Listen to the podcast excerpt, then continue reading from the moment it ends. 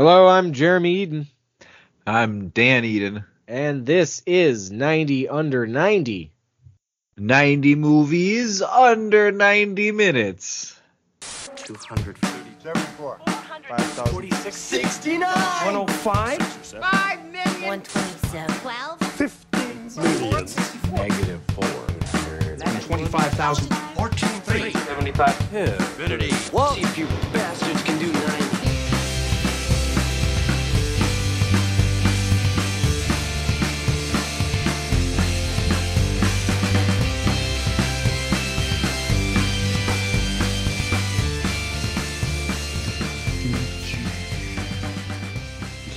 what was that?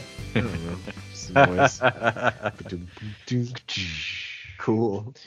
uh, note to self today on our show, clocking in at 82 minutes, we're uh, talking about 1998's Dirty Work, uh, directed by the scholar Robert Saget. That's right. directed by Bob Saget. I don't know. I'm in a fucking odd mood right now. Uh, yes, we're talking about Dirty Work today. That's a bad Norm Macdonald impression there. Um, Rest in peace. Re- I feel like we owe a few rest in pieces here. Let's oh my see. God, so many in this movie. They're like, uh, I'm, I mean, I'm like, well, now I actually have to look something up before I before Yeah, I put yeah, my foot in my mouth. Yeah, we don't want to issue any rest condolences to people who are still alive, obviously, but uh, rest in peace, Norm. Rest Uh, in peace, Bob Saget. Bob Saget, rest in peace, Jack Warden. I'm sure.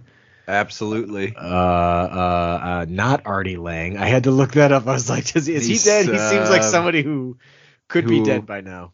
I think he would agree with you. Uh, but no, he's a little worse for wear, but he's still out there. And uh, I was gonna Uh, jokingly say, "Rest in peace, Chevy." You know. I, I was gonna say Chevy, Chevy's career, Chevy, Uh, Chevy's acting. Uh, he's so fascinating chevy chase like because we watch community and so like and and his character pierce is so heavily like meta when it comes to him because like that he clashed so much with dan harmon and the cast that like they started writing him like a chevy chase like an asshole yeah. so it's like me katie and i and just friends sometimes I just like friends. Like i look on the internet and i look about the discourse basically about chevy chase and like he's just such a fascinating guy to me you he's know? seen from what I've seen, because like I've seen him in things where I'm just like he like he's funny, like he, Mm-hmm. he he knows how to be funny, um, and he's he's one of those guys who does seem to be on, you know, like he's always doing something, you know, he's ne- he's never genuine, but he's usually pretty funny, even in when he's being like kind of like a a slick asshole hmm he's still kind of funny. So I don't know. I, I truly don't know what it's like to work with him, obviously. But I wonder how many people just mistake, you know, him just being on all the time as him being an asshole, and how much of it is just like unmistakably that is a Mhm. Dick asshole move. You know, like I, I truly don't know. I, I wonder because I've I've you know like I've never seen anything. I only hear it from you know celebrities who are like are like oh yeah he was a fucking prick. Mm hmm I uh, he popped up on my TikTok and it was like him hanging out with uh, Christie Brinkley and Beverly D'Angelo for like a Comic Con or something, and uh, she, Beverly D'Angelo's like uh, he he knows hypnotherapy. He actually taught me how to do my own stunts on a lot of projects. It's like and he's just nodding like sincerely. I was like that's interesting. He's a amateur hypnotherapist, but and I know this isn't about Chevy. It's just like the fact that he's in this just make a cause for conversation about Chevy Chase, basically, in my mind. For sure. Yeah. uh, so, um, oh, uh, Joel McHale gets to play, interestingly enough, Chevy Chase in uh, a futile and stupid gesture, which I finally saw, which was great. Was it great? I Good. really enjoyed it. I think it's I compare it to the social network or movies of that ilk where it's um you're showing the the, the, the startup and and the, the pacing of it is uh, business business business we got to Sure. do this uh, at all Now- I love that kind of most of the time I i- if the subject's interesting I like that stuff sorry Do the do the people make any attempt to do any kind of impersonation of the people they're portraying, or are they just kind of playing it as themselves for the sake of the story? Like, how is that done? Well, it's hard to say because um, who's the guy in the sketch with? Do you remember the guy who is with Belushi, who's who's giving him the English lesson? Uh, feed yeah, your that's fingertips. Michael O'Donoghue. Yeah. Thank you. Okay, so uh, he's played by Thomas Lennon, and I think Lennon is playing. He's playing gritty, like gritty Irish, angry, chain smoking, kind of uh, like whatever he's doing. I, I like it. He's got like Sure. Hemingway energy in it. But um, when it comes to um, the Chevy performance by Joel, I think it is like the the problem is what it suffers from is his fucking wig that he's wearing. Oh, it looks so bad, but Yeah. like his performance is actually pretty. It feels like it's loving, and it feels like it is. Um, he's also doing a sort of imitation. Gotcha. And uh, to your point, like it, it's you get to see, like kind of like it's kind of like Wired, but Douglas Kenney. Uh, sure. And and Chevy hung out with him quite a bit. So like Mhm. you get to see them partying in the movie and like Chevy being on in the movie. It's it's cool. It's cool. Right. Right on. You So, sold me. um, I- I'm gonna I'm gonna yeah. finally watch it as as soon as I can. Cool. Yeah, I think anyway, like it. Yeah. dirty work. yes, yes. Let's uh let's talk about this because we we were introduced to this as soon as it came out. We were already uh, Norm fans. I, I don't want to speak for both of us, but around this time, I'd say co- our comedy influences were were very much aligned. SNL, like Comedy Central, a lot of whatever's whatever we absorb on Comedy Central. yeah. Uh, you know, Stephen Lynch, Mitch Hedberg, uh, Dane Cook era, Weird Al, uh, and and this this movie like Norm was a huge uh, influence I think on most comedians. You know, he's just a com- like we said before, a comedian's comedian, Right. and and for many reasons. Yeah. Um, And like I, w- yeah. I was just thinking earlier about like what an interesting like kind of trajectory he kind of had, you know, like it, it you you know he's a stand up and then gets on SNL and then you know gets fired from SNL and then mm-hmm. gets you know a sitcom, well gets this movie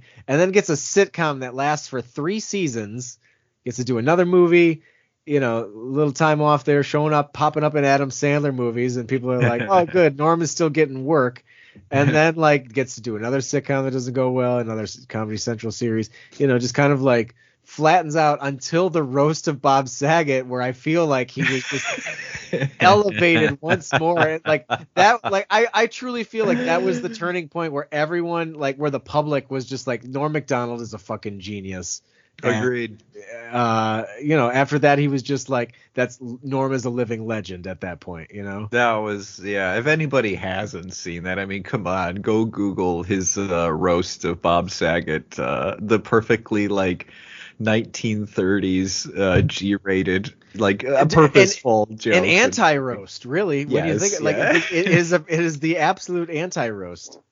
just and, and cutting to Bob Saget, who totally gets it and like crying in Yes. tears, just is just the best, you know. Yeah. Oh, Mm. but yeah, uh, unfortunately, none of these projects ever capture like how good Norm is. Besides that, it's like this, it's it's stand up sets and that roast are like two things that really you know like and you can watch old weekend update highlights if you want but you know Sure. thi- this movie the the sitcom despite it lasting three seasons just never fully you know gave off the you know it's it's i don't know how to describe it norm is norm himself is a character that was never really used you know I I'm trying to compare him. I'm trying to think like, you know, Apatow. He latches onto these personalities and he gives them springboards. You know, like Trainwreck Schumer, uh, King of Staten Island, Pete Davidson. Um, this without the Apatowness of it feels like his springboard. If anything, if there was ever one of those, it was dirty work for him. Yeah.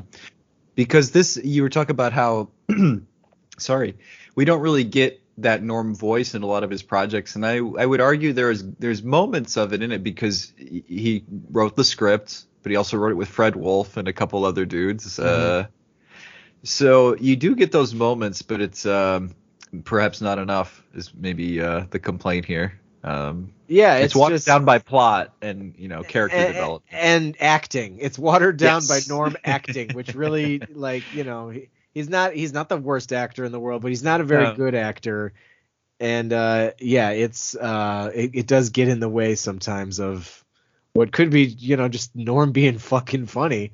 That's why I think he's probably best used in those like Adam Sandler cameos as just like little moments where like you know like him popping up in the animal when Mhm. they're all like talking about how they're gonna do the mob like you know and like him with the torches the whole torch conversation like that feels more norm than this whole movie I love um I love the idea of any aging comedian getting their own Alexander Payne dramedy that gets nominated for Academy Awards, and I feel like Norm deserved one of those. sure Like about Schmidt with Norm, like that Yeah. highlighted his because like as we talk, like why Norm? Why why is he such a huge figure? Because it's one of those just like um like uh who's the honeymooners guy?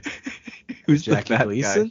Yeah, like Gleason was like his own flavor, his own style. Like Bob Hope is his own flavor and his own style, and Norm is a whole planet in his own. You know, that's like, how Yeah. else do you explain it? You know, just he was, and and people are like, how do we plug him in? to shows movies because people like this like it's unique it's he's got this smart ass like aloof like what is what makes the what is the norm equation you know He- i think he's the perfect smart ass because of his sarcasm His- yeah it's, and- it's it's incredibly dry so you like Mhm. you really don't norm's just one of those guys where a lot of times you can't even tell if he's joking you know like like especially from what i've gathered listening to other people talk about him where it's just like he's Mhm. just always kind of like you can't tell if he's messing with you or if he is yeah. being sincere and like he's always like you said yeah he's a smartass and he's always kind of got like a smile and a laugh to it which is Yeah. part of why it makes it seem like are you fucking with me right now? He's like no why would why would i be fucking with you? No.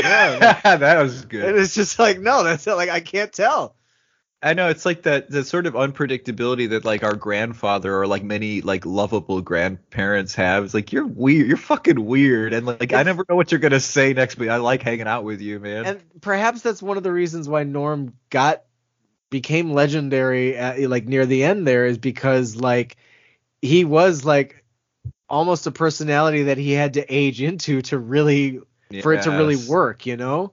Just the same way like if you saw Rodney Dangerfield doing those jokes at 25, Right. nobody would be like it would not be funny. There's a reason he didn't become a comedian until he's like in his 40s or 50s, you know?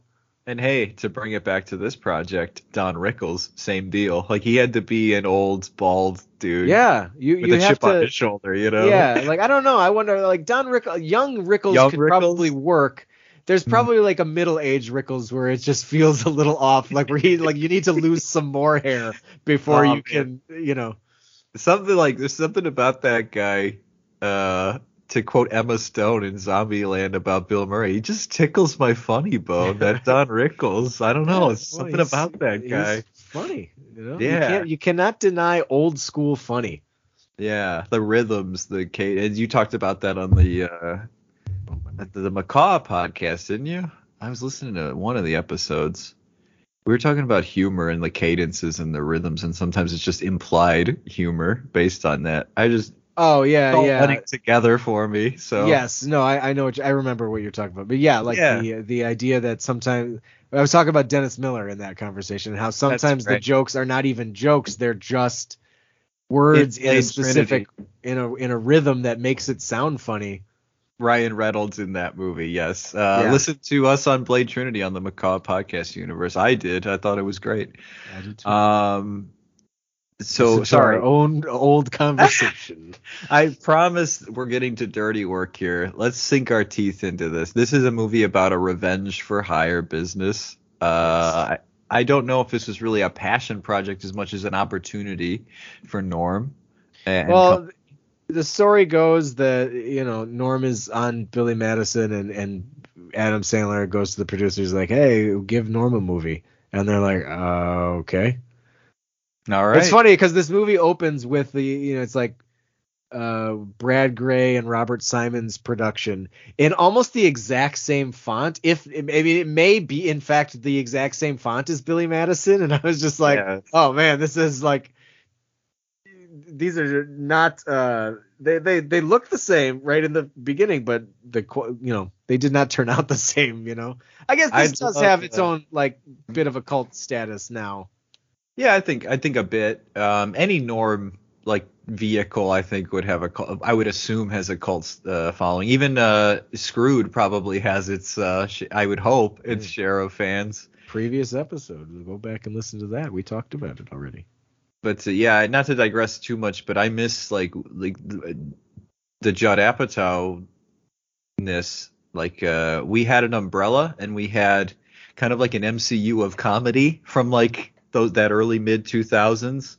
and we had the kind of like with this with Adam Sandler and the you know Norm Macdonald, Rob Schneider, David Spade, uh, homies movies, you know. yeah And uh, I, I guess I kind of missed that, but it needs to be a new batch of people that we, you know, dig. yes i agree we we, we need some some younger New faces blood. Yeah. fewer grown-ups and and more children So yeah, it's a, Jared does say here in the, the Wikipedia, it has since become a cult classic, has been reappraised more positively by some critics. Co-star Artie Lange later became a regular on the Howard Stern, yada yada, where the film was sometimes discussed.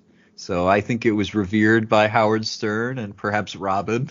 uh, God love him. And uh, this was just a year after Saget left America's Funniest Home Videos, if you can believe it. Like Mr. Squeaky Clean, uh, going to do dirty work, you know? Yeah, it was. I remember the. It's so funny because this is like my perception was a little a little bit off, but like, in the, at the same time it wasn't.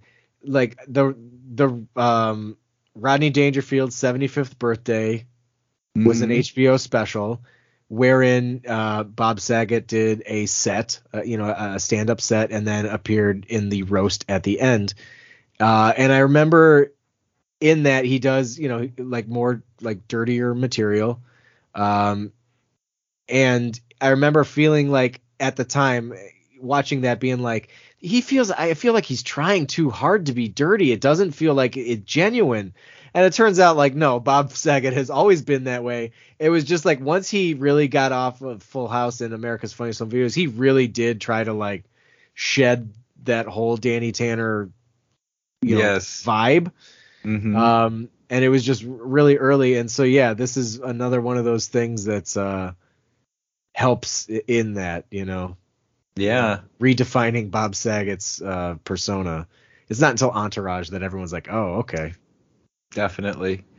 Um, have you looked at any of the facts? These are some fascinating things here. Uh, Chevy Chase apparently went on Howard Stern once again to discuss uh, the movie. He talked with Artie Lange about it a bit, but apparently the original script was really raunchy and R-rated. Do you know Yes, anything I- about that? I heard about that. They- Yeah, it was they they shot it as an R-rated movie and then it got like watered down to a PG-13 movie. the studio insisted. Uh, apparently, there's a, a gag involving them delivering donuts that had been photographed around their genitals. like, like I imagine like their dicks are in the donuts or something like that, or like I don't know. but I don't know. Raunchy, very raunchy, and uh, I would like to see that. Yeah, uh, that's I, I would. I would love to see the the the dirty cut of dirty work. It uh, went up against Godzilla, which we saw in the theater. We did not see Dirty Work in the theater. Uh, did not like Godzilla in the theater. Um, still don't like that movie. That I think that movie's a piece of garbage. And uh, this movie's way better than Godzilla. Sorry. I like movies like this because by no means is this like a good movie. You know, like I, I- mean that's a harsh statement to make, but like you know, in terms of like the quality of everything, Yeah. it's it, it's lower quality. But having said that, I love movies like this because it really does showcase the simplicity of like it, it- it's almost like a a better writing class than like a than an, an actual writing class because it's just like so formulaic and by the books and like to the page and outline like uh you know beat for beat like exactly how a movie should play out and it's just it's interesting. Like it was just like, oh look at look at how easy it actually is to like like write a movie because there's some things in here where I'm just like the whole um trailer Howard subplot like or, or like her character just like this is a very badly written romance you know uh character in general but it's just that easy. Like look how easy it actually is or it used to be. I know. Um, it this is not a lesson in screenwriting structure, but it, yeah, I think it's a whole sum of its parts type deal when it comes to comedy writing. That's why we come back to it. It's just remember that scene and you remember that scene, or how about the one where they're holding the fish in that long shot? And you just hear a, an entire shootout uh, Oh, going on Just- in the background. One of my favorites in this whole thing. That's the uh th- th- that's the set piece of the movie that I that I love the most for sure. And uh, th- like when it comes to comedies, uh, especially of this ilk, this subgenre of comedy, which is, um, and I talk about Wet Hot being like this aggressively, knowingly stupid movie. I, I same deal. This is uh, same kind of uh, sauce that this movie's working with. Is like I don't think they're they know that they're reinventing any wheel. And I think they know that this is just a, a delivery system for Norman Company's stupid gags. You know. Yeah, I mean that's exactly it's it's a vehicle it's in it's a vehicle for Norm Macdonald. That's all it Right. is. Uh decidedly so. And I think that maybe that's one of the things, you know, you just touched on the fact that like it's you know kind of a dumb you know, intended intentionally dumb comedy Mhm. is the fact that like I don't usually there's something about Norm Macdonald where you don't buy that he's like can play stupid, you know, or just like that's why I feel like his character in Screwed doesn't quite work, and it it you know something about this is like a little bit off. It's just like he's playing dumber than I think we can believe him to be as an Yeah. audience member, you know. I suppose like um he definitely has to be a, a mastermind in the dynamic. And, and I guess he is he is in Screwed. It just he does have those dumb moments. Um like the best use of Norm Macdonald is like a- almost like to use Norm Macdonald in a role like Randall from Clerks, you know, Mhm. where it's just like a guy who just like is kind of lazy and doesn't care and is like kind of a smartass in that way, yeah and and and not so much like dumb and uh yeah know, I don't know. I think him as you're saying him as a Randall would be like is like a perfect norm role Yeah, is that what you're saying Yeah, yeah, I agree like yeah sardonic kind of just like slacker type Yeah. uh yeah totally totally Especially like an, an adult slacker where it's like you're making a Mhm. statement about the fact that he's kind of pathetic. Like that's what you do with Norm, or what should be done with Norman. And that's that. To be fair, that's kind of what we got right with the Norm sitcom. What was that Yeah. about, really? He was like He- a thirty-something slacker, wasn't he? He was uh um that was the one where he was like a former God, it was like the general plot Newspaper gambler, was it? he was he was a former hockey player who or was that Ah. the was that the other show that he was on? Fuck, I don't remember. Point being, he was basically s- i- i- you know real basic like Seinfeld Yeah, you know hangout comedy mostly. thing where basically where he he was sentenced to be a social worker basically that's that's the Ah. premise of it where he's like he is forced to be a social worker as a way of avoiding jail time kind of like Jerry's butler you know in the it's not the- bad. but it, it's sad like that it comes out after that se- season of Seinfeld where it's just like we kind of made fun of the fact that this is a dumb concept and he's just like yeah, Yeah. let's do that dumb concept Yeah, it's true. but I but I, I Um, loved that show I own the show on DVD when it like I know. I think I got it for you for like a Maybe you did. birthday or something. Um, they were talking about a sequel in May of 2021. Kevin Hart on his podcast, Comedy Gold Minds, praised the film's moments and innovations. To which Saget replied, "You want to be in the sequel? We're making it." Hart said he would love to do a cameo without hesitation, declaring it to be one of his favorite movies of all time. And then Macdonald died four months later in September 2021, essentially ending talks of a sequel, followed soon after by Saget's death, January 2022. Yeah. Uh, that one was super sudden. I mean, both of them were very Well, sudden. Yeah, both Yeah. were pretty uh because we weren't privy to anything and Yep. I mean, but Saget's wasn't even like you know cancer or anything like that. His was just that like was just his heart just was just like I'm done. Yeah, like he hit his head and then he went to sleep and he didn't wake up. Was that essentially what happened? Something like, Like- that. Like yeah, he was having like a like a little bit of chest pains or something like that, and then that whatever happened, That lights out, lights out Rest in peace. Rest in peace, man. Both of them. Uh, Yes, absolutely. Um, so yeah, I like this movie. I'll just say that before we get into the plot here. I think it's um, I think it's interesting that it's based on Re- Vengeance is Mine Inc. by Roald Dahl. Apparently, did you know that? I mean, how much is it based on it, and how much is it just like, oh, that plot is oddly similar, and oops, I guess we st- maybe Fred Wolf subconsciously stole a story that he remembered from a child, you know, being a kid. When a band sometimes uh, comes up with a melody and they have to pay or credit another artist because they're like, oh shit, that sounds just like you know this other Chumbawamba. And you know everybody's always getting their shit mixed up with Chumbawamba. So. Yeah, I mean, yeah, that's the problem. You get knocked down, you got to get up again. Speaking of which, that song's in this movie. That's probably why I oh my god. The, the Uh, soundtrack of this movie. This is one of those like soundtrack comedies where it's just like, oh, it's just neat. You know, like, oof. There's no score to this movie. It is just No, there is because I. And the reason I is because I never noticed. I, I noticed now more than ever the score by the music by Richard Gibbs. Apparently, Oh yeah. I don't think he's not the Bee Gee, right? He's that'd be Gibb, I- right? I don't know. Uh, but he's he did uh, no this is just a composer he did dr doolittle big mama's house uh, queen of the damned first season of the simpsons um but i'm in this one bob saget or somebody must have said we want surf rock for this uh, musical score. Any music you come up with is surf rock. Um so if you and I know I talk about this stupid cartoon I make uh, mostly for just my nephews uh, uh, fart blocks, but in the most recent fart blocks, if you listen to the only song I composed for it, it is straight up a dirty work instrumental surf rock. It's like like that, you know, that surf guitar. And they play that sort of shit in like so many scenes in this when they're not playing like Green Day or uh, you know, if you like pina coladas. Oh yeah, now I'm remembering the actual score, but it's as if they wrote like like the composer wrote one two minute piece of music that they just keep.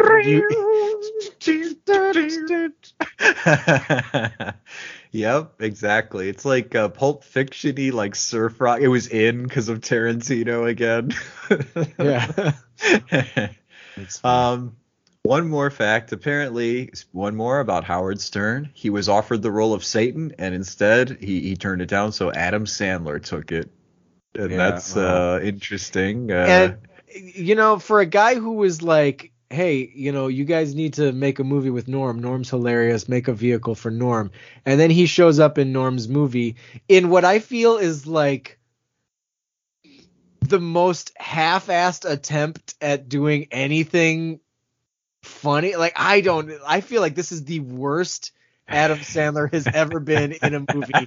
I agree. And that's including Little Nicky, where he's a pretty atrocious like character. he's trying, and that this he seems like drunk, and he's like or hungover, and he just shows up on set and does a little devil bit with cross eyes, and just It- it's, it's- bad. It's as if Adam Sandler, like, he's playing it as if he never evolved away from a Billy Madison type role.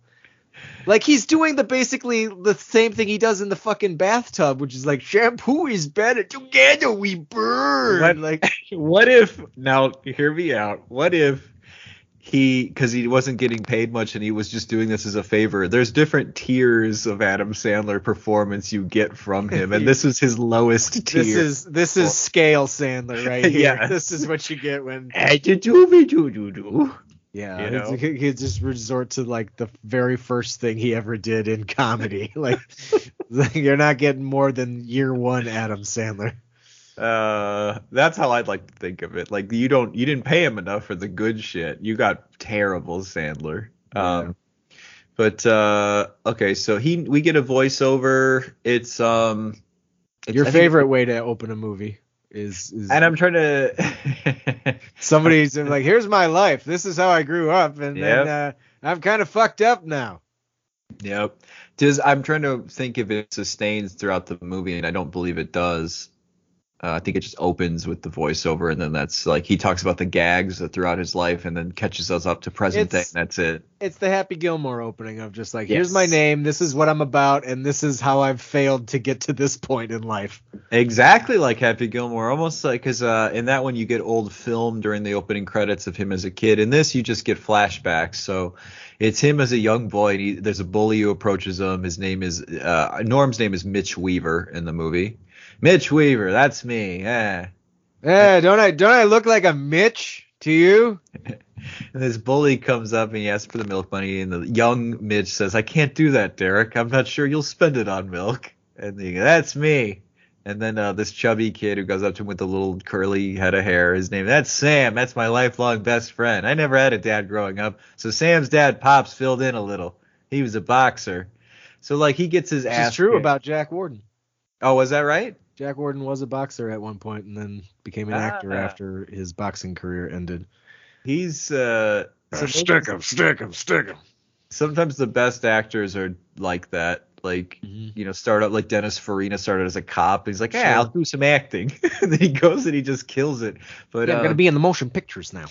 I think Jack Warden is so like just his nat just his voice is funny and his presence is hilarious. Yeah, this this gruff, masculine old man presence. Crass. He's old, but he can still kick your ass, and he's Mhm. gruff, like you know, a staple of a lot of them. He's in Great Muppet Caper. He's in Problem Childs one, two, and three. Yeah. Uh, he's in this one. I think uh, he's great in uh, 12 Angry Men. He's the guy who has to get, he's got tickets to the game. He's got to get out of there. He's got the tickets. I got to get out of here. you know? Um, uh, he's just, uh, of course, problem child. I think you already mentioned that, I'm Yeah. sure. But, uh, yeah, like he's just, uh, I don't know. I like Jack Warden. That's it. And I think our generation likes Jack Warden too. yeah.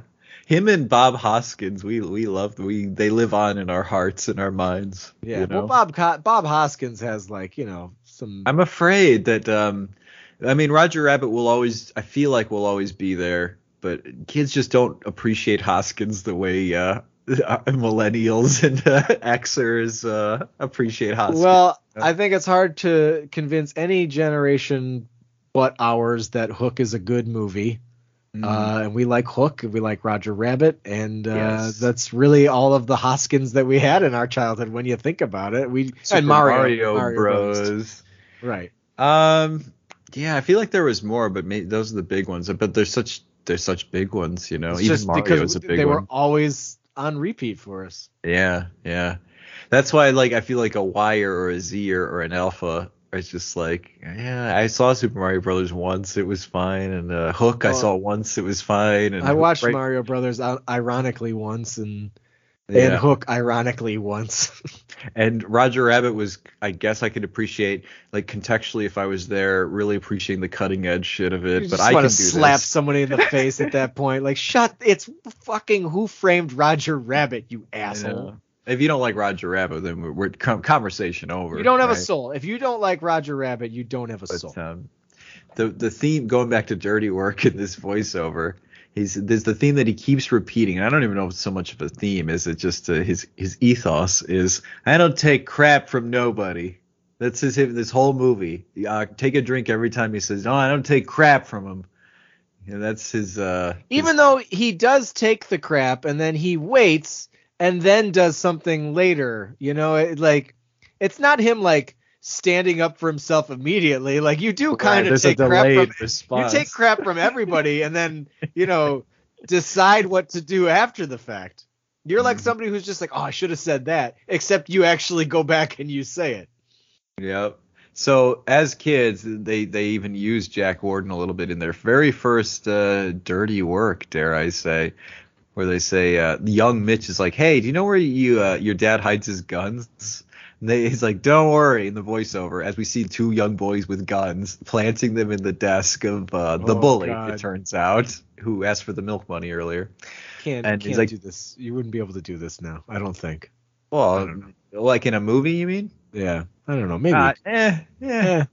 It Feels like the kind of thing that could actually show up in an Adam McKay movie. you know, like yeah, like kids handling weaponry. I don't know. That seems like a, framing them. Like it's just all about tone, I guess. But um, they planted the gun there so you get in trouble. Like this is strap yourselves in, guys. This is the kind of humor we're getting in this movie. Is uh, we're we're planting guns in desks. Uh, there's some dark shit ahead. Basically, if you love Jim Halpert, you're gonna love Dirty Work. hmm So the kid gets busted. He's like, we always did stuff like that. Get back at people who messed with us. Like there was this crossing guard who used to grab all the kids' asses. Back then, people weren't on the lookout for that kind of thing. It's really gross too to see like this, you know, pervy. Obviously, this pervy dude. They cast the right dude. He's grabbing kids' butts willy nilly. And uh, that's he's like that's where the super glue came in, and it's young Mitch. He's got his ass uh, glued, so the guy's hand gets stuck. He's like, "Look, everybody, he's grabbing eight-year-olds' asses," and that's how he rats them out. Um, you know, like it goes on. Like there's a Doberman that would chase us, so they got a huge German Shepherd, like his cousins, who happen also happen to be gay, and Yeah. they cut to humping the other one. There's a lot of gay jokes in this. Gay animals. Well, it was the '90s. Every you know, yeah, there's, there's yeah. gay, I mean, jokes and everything in the '90s. For Christ's sakes. Yeah, he shaves some the bearded lady, too. which I I think that's the best gag in it. is that he just like they just shaved so the bearded obvious, lady's face. though, Like It's just funny to me that just like they don't even. It's not even clever. They're just like let's shave her face and get rid of like. I don't know. Uh, find- I feel like that little person could have just done that himself, couldn't he? Right. That's another reason why it's funny to me is because they don't do anything of real value. They just kind of like. Here's what I, ju- I just remember how like they really how obvious they wanted to make it.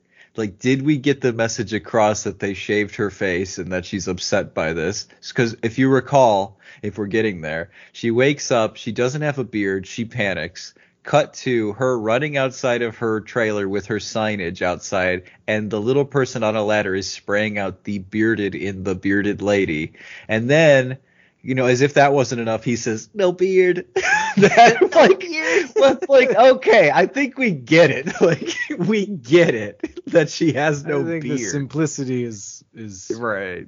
I mean, I hate to, Anyway, you know. I don't know why I put that at the beginning. I, for some reason, I was thinking that that was something they did before opening the business, and that's not at all. That happened. no, that's an no. actual client that they get later. Right. We're we're still at them as kids, um, but uh, not really though. Like those were the days, and then like it cuts to him present day. He's a pizza delivery guy, and since this is the '90s, they're doing that 30 minutes or less. Uh, Which by 1998, no pizza place. This was that's really an 80s thing, honestly. Like it ended like. I'll tell you. I'll tell you what movie put the rightfully put the nail in the coffin, and it was Spider-Man 2. And it's when as soon as Peter gets fired and he rips off that sticker from his helmet, that's when they they put a moratorium on the 30 minutes or less. Uh, I, I believe the pizza that You can't that- do it anymore. yeah yeah. When Tobey Maguire says pizza time, we know that's it. It's pizza That's time's so- over for the rest of the world. 2004 let it be known rest in peace the 30 minutes or less and i know there's a movie called 30 minutes or less but like that movie doesn't exist with jesse eisenberg and aziz ansari that movie doesn't exist Is it a period piece? uh no Well, then that's stupid. that i'm like jer i'm telling you it doesn't exist that movie It doesn't. It's another yeah. Movies that don't exist. It's a good podcast. I like it. You should have your own sub show. Uh, maybe as if i don't have enough on my plate. yeah a couple more podcasts would be nice. Another show or two. But he shows up and it's that classic um, dickhead at the door who says, You took 32 minutes. So close and yet so far. And he's like, Give me a break. The pizza comes out of my paycheck. Doesn't seem fair, does it? Slams the door in his face. So we find out a little hint about like Norm's character in the next scene. Goes back to his boss and like puts the like basically says that the customer who slammed the door in his face said, if you want the money for this pizza, you tell Aldo and the rest of those sweaty Italian fruits to come down and get it from me themselves. Like he's a pathological liar if he's in He a is. tight spot. He really is. It's more than more than not taking crap from anybody. He he I, I lie a lot and it works to my favor. He's a real Um, operator, this guy. But there's also really. there's also something very 90s like I feel like just the use of the term fruit so much in this. You hear it like four or five times. Like, hey, what's up, Fruity? He says to Christopher It's- McDonald at the end. It's so weird. It's like Yeah, I like- don't like. like you know, I mean, it's better than the other F word, but Yeah, still, sure. it, it- you know, it's more just like an odd choice that we would use. Like, why does to- fruitcake mean gay? You know, I don't know. They used to be a thing, and I like. I think they broke it down in another show I was listening to because they were like, "What is that?" It's um, you know, it was a term used for like someone who is like insane, and then I guess they applied that to homosexuals because it was one and the same for so many years to the fucking homophobic public. But uh, yeah, the whole fruit thing, stupid. But yeah.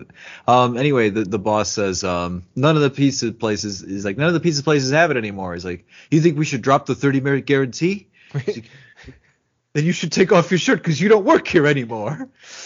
Get the fuck out of here. He gets fired and has to walk home in a white t-shirt. Now I love this. Were you sorry? Were you gonna say something? No, keep going. Okay. I love this next scene, okay? This is the classic like if it wasn't one cliche with the pizza 30 minutes or less thing and I got fired, it's a terrible day. Here comes another. It's coming home to find your girlfriend throwing your shit on the lawn and dumping your ass. What I love It's about the this, it's the classic comedy morning breakup that happens. Yeah, yeah, it's the dumping of the shit on the lawn.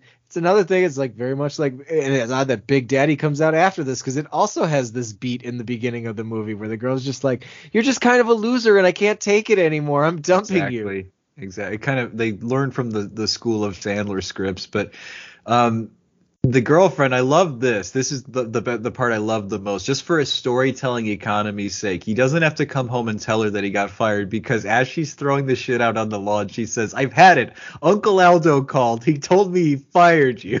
And I love that the boss is calling his girlfriend, or maybe it's his niece, like because it's Uncle Aldo, to tell him about like the firing. So it's like, just so you know, so when he comes home, I want you to be throwing the stuff on his lawn already, like just for the sake of economy and storytelling. I feel like even if I did my niece a favor and hired her boyfriend, I probably would not be calling her if I had to fire his Right. ass. Like I would Yeah. like like no, I don't need to call you But classic comedy character, unless it's like, up. listen, I think he's got a real drug problem and you should maybe look into getting him some help.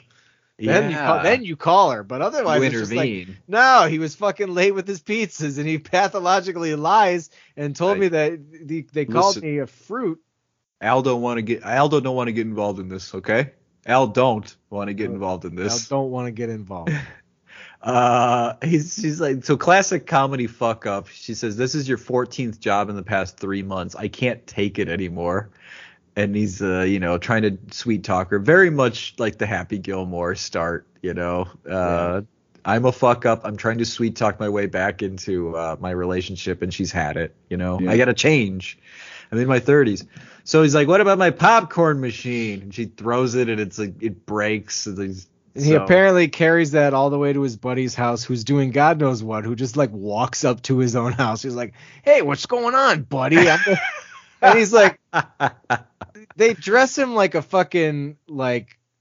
He's always wearing a, a, a horizontally striped polo that's like a size too small for his actual body, and the horizontal stripes just make him look even fatter than he actually is. He's uh they dress him like a a 9-year-old like overweight kid in a like kids movie, you know? Yeah. Yeah. Like again it's another situation where like it feels like these characters should be younger and i don't know i guess i just Yeah. I So know. Norm's there and he wants to stay with him and his dad for a while. He's got nowhere else to go. And of course, it's like I'm not gonna turn away my best friend. He's gonna, he's gonna sleep in his car. Come on. Lambs uh, and men. She takes him inside. Yeah, Pop is yeah. watching the one exercise video he seems to ever watch. Such a like cliche pervy old man watching women's aerobics in their you know their their spandex and he's I getting wonder. off I wonder if it would have been porn in like an R-rated version. If he's just sitting there like gleefully Watching watching, porn. porn. casually when anyone can walk in the room. That's like pretty that more. funny yeah Funnier. this is uh like, how you doing? Uh, be doing a lot better if you brought me a whore, which is like his like so much whore talk in this movie too. Like Norm seems kind of obsessed with whores in his comedy. like I, I think he. ju- It, whores, it seems to me like it's more just the word "whore" makes him like laugh. whore. Like whores. like Um, I remember two of my favorite bits is just like you can tell he put zero effort into them, but like he came on to like Conan or Len, maybe Leno, and he did two bits. One was a Rock of Love parody where he like basically just like shot it in like a garage. And like in front of like a garage door, and he like wore a Bret Michaels like do rag and fake wig, and like basically no one else. Like, he didn't even cast like the women like that he's supposed to like Bret Michaels supposed to be talking up to, like to and addressing because it's he's parodying the scene where he chooses like you know and like I choose you here's the rose you you know you advance to the next round but it like basically he was just like admonishing these not there off screen like contestants where he's all like you're all just dirty dirty whores and uh just like just going on about how whorish they are there was that, but the one that really tickled me was Norm plus one. Do you remember that? is that the It one was- with his son? Yeah, Yeah. it was a, it was his it was like it was his 10 second parody of like uh John and Kate plus eight. If you remember that, the Octo, not Right. the Octo Mom, but like they had uh, eight. yeah, it was the Octomom. No, Octomom was different from Kate Oh. Gosselin. Was it? um, Someone else yeah. with eight kids. yeah, yeah, Jesus that's Christ. right. I know. The world but um, yeah, uh, procreation. uh, but um, it was Norm plus one. It was like you know the parody of oh I have eight kids. uh, You should make a reality show. His was I have one son and he's like twenty. So it's like it's just it was him in like his hotel room and there's like a stationary camera that he obviously set up himself with his son who was just hanging out with him and he goes, uh, "Here's a clip from Norm Plus One." So like at the opening, they they do like a parachute with a bed sheet, and it's like it's a crazy life, and the But son it's goes, ours. "But it's ours." Norm Plus One, and then just cuts to them in the hotel. He's like, "What do you you got uh you got school today?" Like, yeah, yeah. You got you you got uh you got homework? You got homework today? You got homework due? It's like no. All right, and then just like a cut. That was it. Like the mundane, the mundanity of having one child and it, Yeah. who was 20 was the bit. Like, and I know I over-explained it, and I know it's not as funny, but uh, we're remembering him. So, um, anyway, back to this. Um, he, he, so anyway, all this to say, Jack Warden is obsessed with whores. There's a lot of whore talk, but um, he subscribes to a magazine. It's uh, I think it's very specific, very much like a Billy Madison. It's like geriatrics and like oh, it's old like younger im- women impotent, magazine. impotent old men and yes, and I don't really know. right.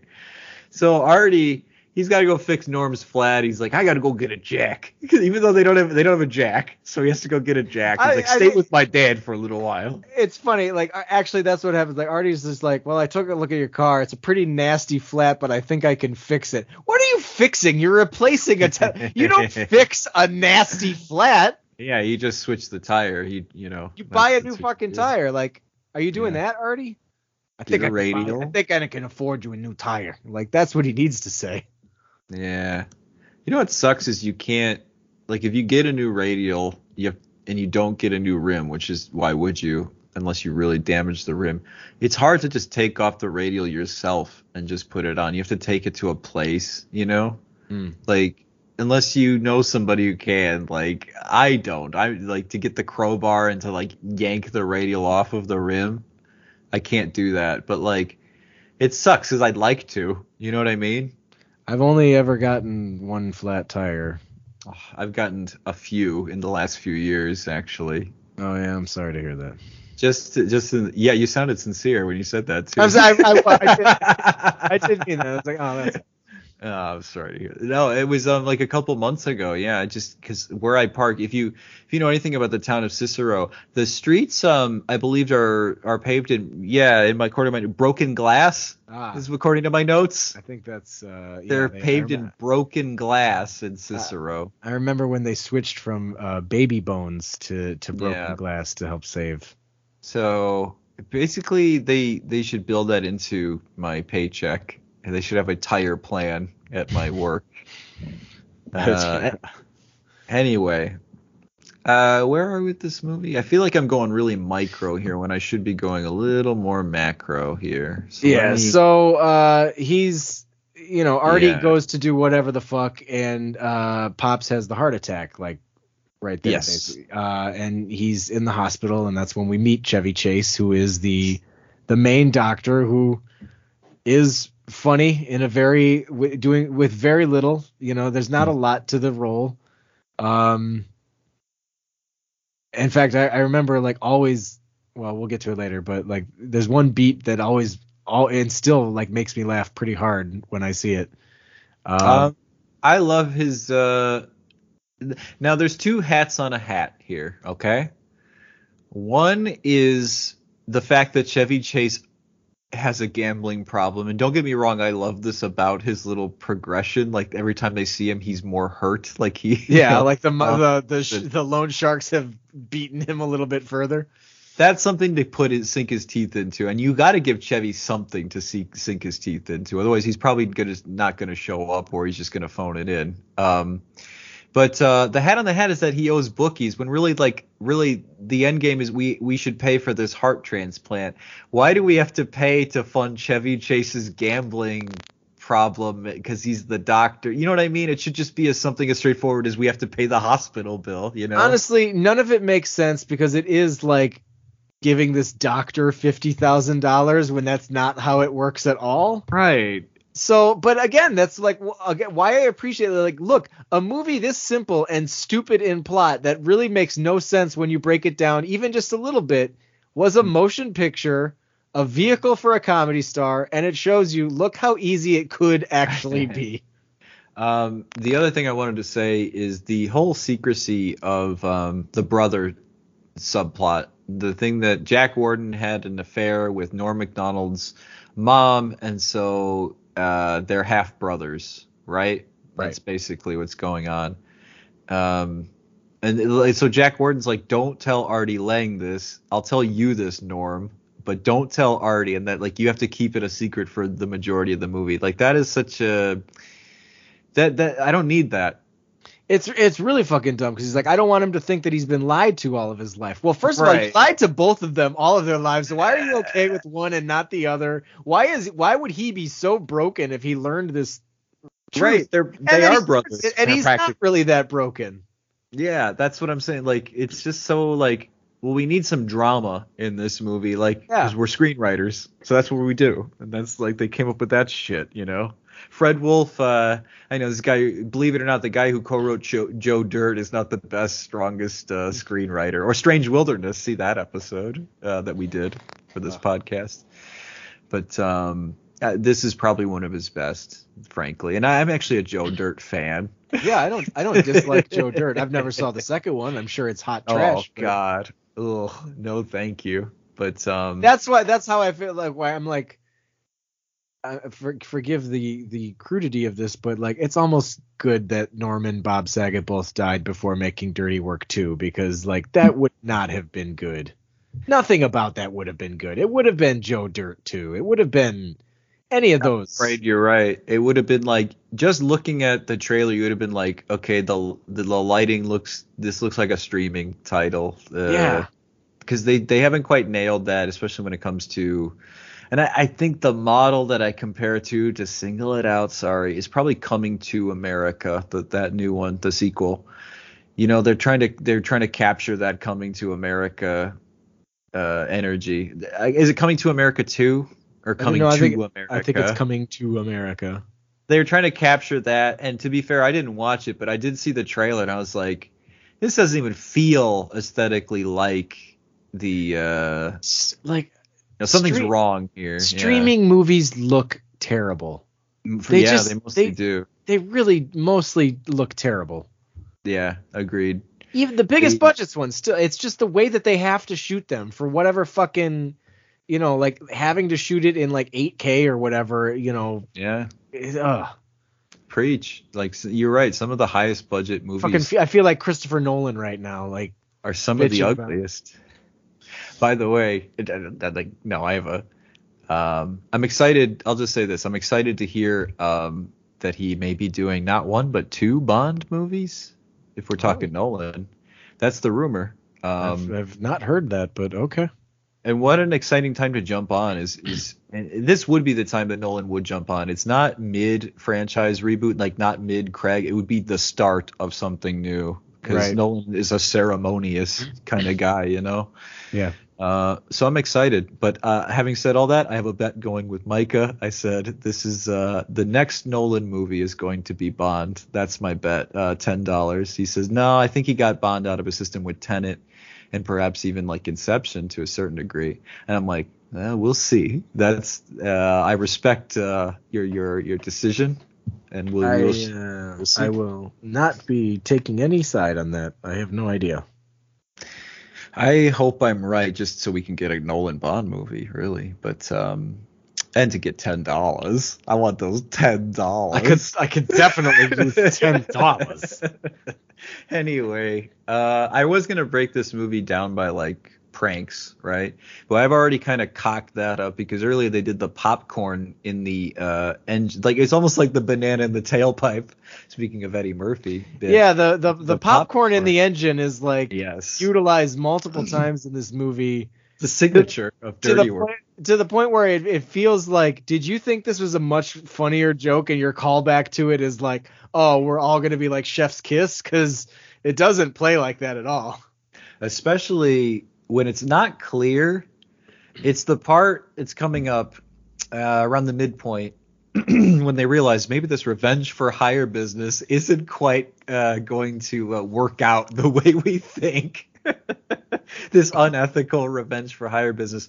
When they um they go to jail after they they put they do the the popcorn in the engine bit with some bulldozers because uh this lady comes to them and says I want you to stop them from destroying my my building. And they have a trail of kernels leading straight to back to their storefront. And the cops say either this is the dumbest act of crime ever or it's a trap. And it is the dumbest act of crime ever. But it's like that whole sequence is not clear. It's just so rushed and weird. They end up in jail in the next scene and you're just like what like do you know what i'm talking about? It's the most confusing rush part of the movie. Yeah. Again look how easy it was. It didn't have to even work. It didn't have to make sense. You talk about it, Jer, as if this movie was a slam dunk, but it didn't do well at the box office at all. Or no like, I'm, I'm saying i'm saying now look how great it is to have a movie that is this that, that was and is a cult classic Uh huh. That is really like a poorly written movie. Like I just Oh, okay. I, I, I like Sorry. because like this would be more heavily scrutinized and, and well 1st Mhm. of all this movie would not get made you know it would go straight to streaming and it would look like crap and no one would watch it yeah. Well- Yeah. there's just something about it that's refreshing like look it's a, like a, a shitty 90s comedy that's really just like plays the beat of every kind of cliche comedy script you know like hmm how many of them have some it's like some schlub who like wants to impress a girl or like loses the favor of a girl and like has to either get a new girl or get that girl back it's like all this is stupid i find it like i really find it fucking dumb and tedious when it's always about a schlub getting a girl like how Mhm. many fucking shitty comedies are about schlubs getting girls Right. That's that's. I guess that's the human condition is uh, being a schlub and getting the girl.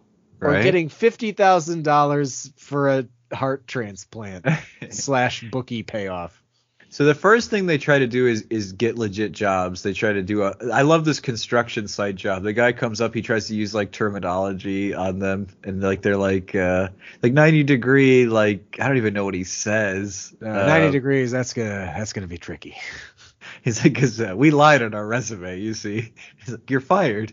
Like obviously, and then uh, they they do uh test subjects like hallucinogenic brownies. yes Uh, that's that's where we get the well, well they just have you know he has a reaction and artie lange does not i do like that joke too like that well like yeah so like they become test subjects for the brownies artie's shoving them in his mouth norm takes a tiny bite and gets hives and hallucinates and that's when we get the devil cameo but i love the like the beginning of that moment is like just hey i think i feel a slight itch Nah, never mind. Must be my, my imagination.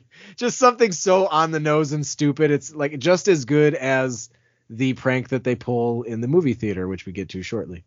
Yes, that's like that's their next job is in a movie theater, and then Don Rickles uh, shows up to play Mr. Hamilton, their boss, basically just to call Artie Lange fat and to briefly make fun of Norm Macdonald and to tell them this is a big night for us in the theater, particularly me. Uh, we have people like inspectors coming to look at the theater, so if you fuck this up, I will end you. Like I'll make sure you don't work anywhere, not just at like the, at, at the movie theaters. So I guess this guy has some pull, and um, so the other workers, this is where they get the inspiration for the revenge for hire business, really, because the the coworkers at this theater, like I can't afford to lose my job, but I'll tell you what, if you you know teach him a lesson, I'll give you ten bucks. He's like, I'll give you twenty. They're like, okay. And then somehow we don't explain this, but they get a male, you know, a gay porno called Men in Black who like to have sex with each other. That's oh, I love that so much. And I like I know like I hate to dance explain, but I was watching it with Katie and she's like, I don't need to dance explain anything to her when it comes to most comedy, but I feel like I want to. I was like, it's just so lackadaisical. Everything about this porno. I know. It's like the worst.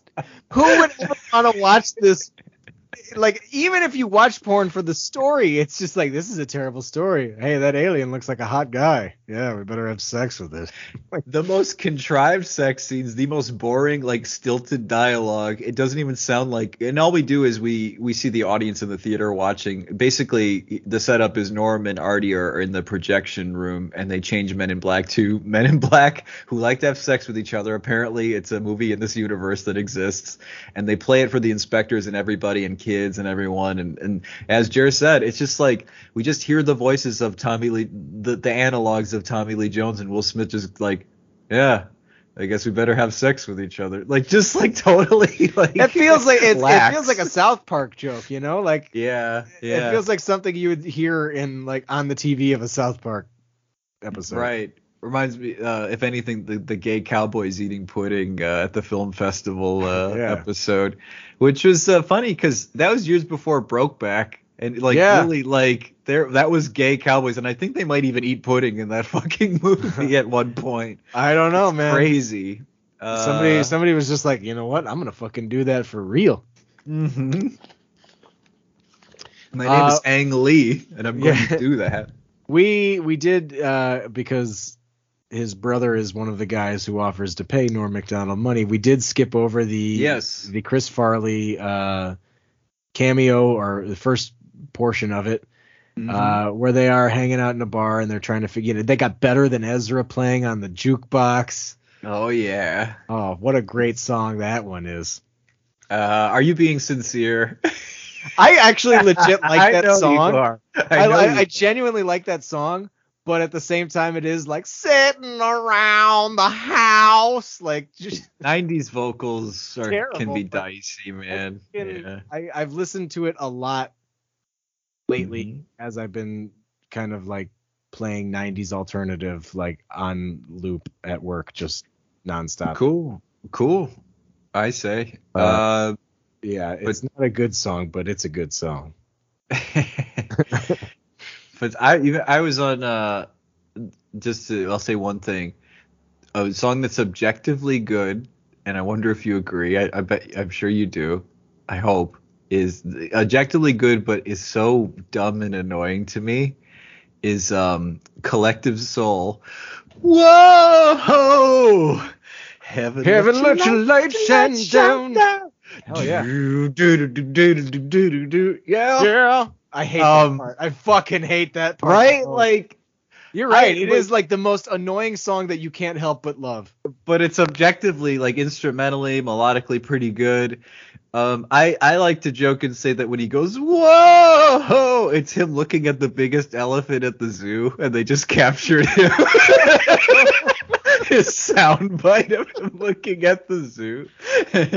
You know, when you get him in front of something, when when he's in awe, it's Mm-hmm. the most melodic awe that you've ever heard from somebody. Whoa! Yeah. Yeah. Um, yeah. Yeah. So um That song was written by AI. That's why we hate it, and it works. Yeah. it's, it's written by AI. That's right. So they show men in black who like to have sex with each other, and the the they stampede out of the theater and they crush Don Rickles, and the and the guys who inspect it go, "You're you're done," and they step on his stomach as they walk away. Yeah, he really, And- he, he really takes it. Oh, but hey, I'm sorry, we no, we got past. Oh yeah, again. yeah. Uh, Oh, we were Chris just, yeah, Farley. Chris, Chris Farley's got a nice little uncredited, I believe, cameo in this movie. Um, or somebody's uncredited in this case. There's a few uncredited, I think. Um, where yeah, he's like this buddy of his, this neighborhood buddy of his, who's had his nose bitten off by a Saigon whore. So there you go. There's your first whore in the movie is the Real Saigon whore who bit his nose off. Um, they get into this bar fight because um, Artie Lange is hitting on some girl who's way out of his league, and he has no, you know, sense of his place in the world. Um, and these frat guys who are like way too old to be in college uh, start a bar fight with him, and then they get their revenge on the frat guys by. This is the like the strangest. Again, something poorly written because this is what happens. They're like they we're gonna they they call up the frat house and the guy the frat Oh, guys yeah, are yeah. partying and they're like oh we just kicked these guys ass oh you should have seen it it was awesome and then he's just like oh yeah that's great hey listen there's these guys walking around dressed as cops uh but they're not really cops so don't trust them you know like whatever and then the real cops show up to respond to a noise complaint and then the frat guys start beating up the cops. Now Norm and Artie get themselves into cop uniforms when they absolutely do not have to at all. Like the police are literally going to arrest all of the frat guys for starting the fight with them. So Mhm. like what is the point of them getting themselves involved other than to be like, "Hey, we're the ones who did this to you." Ha ha, now you've got a reason to be mad at us some more. Yeah, basically. It is. I was like, yeah, I was explaining that as because we were kind of pay, paying half. We were cooking dinner, and I was like, so they just called the cops. There or the frat guys dressed as cops. It's just like it's There's, really like- complicated, you there's, know. there's one or two steps to they didn't need to rent uniforms they didn't even need to get themselves involved they could have just had the cops arrest them and been like good fuck them that's it The most egregious for me is the live TV commercial scene with David uh, Koechner. that's a that's a contrivance if ever i've you know those live TV commercials you see all the time on uh, on the yeah the you know when tube? you know when you're watching like an afternoon movie yeah. on television because you know like and those are always good movies that you're watching at like cbs at 2 p.m uh-huh. and then you know they have a nice two minute live commercial in the middle of yeah that happens all the time. Live commercials it's just like such a, a bad idea and so like contrived for the movie but that i know we're jumping around but so at the bar scene you're talking about one of the best gags is the pina colada like eh, when they're getting their asses kicked by the frat guys chris farley wants to play uh, street fighting man by rolling stones he hits g7 he thinks he hits g7 on the jukebox he hits G8. It's if you like pina coladas while they're getting their asses kicked. It's hilarious. Um, and but before that, they meet. He meets. Uh, her name is Traylor. Traylor. uh, traylor howard yeah from Traylor Howard. me myself and irene's traylor howard Right. but she also two guys a girl in a pizza place speaking of ryan reynolds That's right. Traylor Howard. who is Um, actually like decent in two guys a girl in a pizza place like she's got a character who's got something to her and like in this and me myself and irene she's just like the the girl or like the ex what it's just under un, un unused i don't know just yeah. she's nothing she's nothing in either of these movies and she's just so nothing in this movie that i'm like i don't know she could do better Traylor Howard. Sorry, I'm reading her bio here. She uh apparently she she had to come most I'm just reading most recently. She kind of had to uh she does Monk and they're still doing Monk stuff actually. They're making a Monk new Monk movie actually for Peacock. But um she had to come forward and uh, defend Al Franken Um, because she went on the USO tour with him, like around the time that he got uh Me Too'd, you know, or like that photo surfaced of him, Mhm. and uh, you know, she defended him. So um, I just think that's interesting that she had to come forward and kind of testify or what, not officially, but uh, for Al Franken. You know, I don't know like- that she had to. May- Maybe. Yeah. I Yeah, I, guess know. we'll move on. Let's move. Yeah, let's move on. Yeah. You don't really have to defend somebody who's like kind of up against any kind of sexual allegations. I'm looking at you, Ashton and Mila. Oh well, they're in the news. Yeah. Um. No comment on that, but I will. I read. I read their letters and I saw their apology. It just everything's gonna shake out the way it'll shake out. I just no comment from me really. It's just like maybe just keep your mouth shut in general. I don't know. Like If they even if they did or didn't, I feel like eventually people are like, hey, wait a minute, weren't those guys like really tight and then like like go for them somehow? You know, I don't know. Maybe that's just me. Uh, but like, You're and I'm not probably the biggest. I'm not the biggest Ashton and Mila fan, but um, no, I'm not either. They seem like uh, whatever. rich elitists. No, I don't know. Mm. I don't know. I don't want to say anything. All right. Yeah. Moving fair on. enough. Yeah. Let's. Okay. So um, here's what I don't get. Like, okay, so this is like, and you know, this is why they're inspired to do something, and it's a light bulb moment because the camera pushes in on Norm's face after all the the ushers congratulate them on a job well done and give them their money. It's like you Oh, should do this for a living. That's that student Oscar getting into Bob Saget, being like, I, I got some camera moves. He got a student Oscar. What is this? Yeah, yeah. Like Bob Saget Oh. actually like has like a student Oscar for something like a short that he made, Mm, you know, when he was younger. interesting. He's got I- a cre- he's got like some cred, like a little bit of film cred, like prior to student. Oscar cred. Yeah, like he made a short that won something of some significance. I don't know. All right. I have a student Golden Globe. It's not as good. No, I don't. It was this, I have a a, uh, a Student's Choice Award.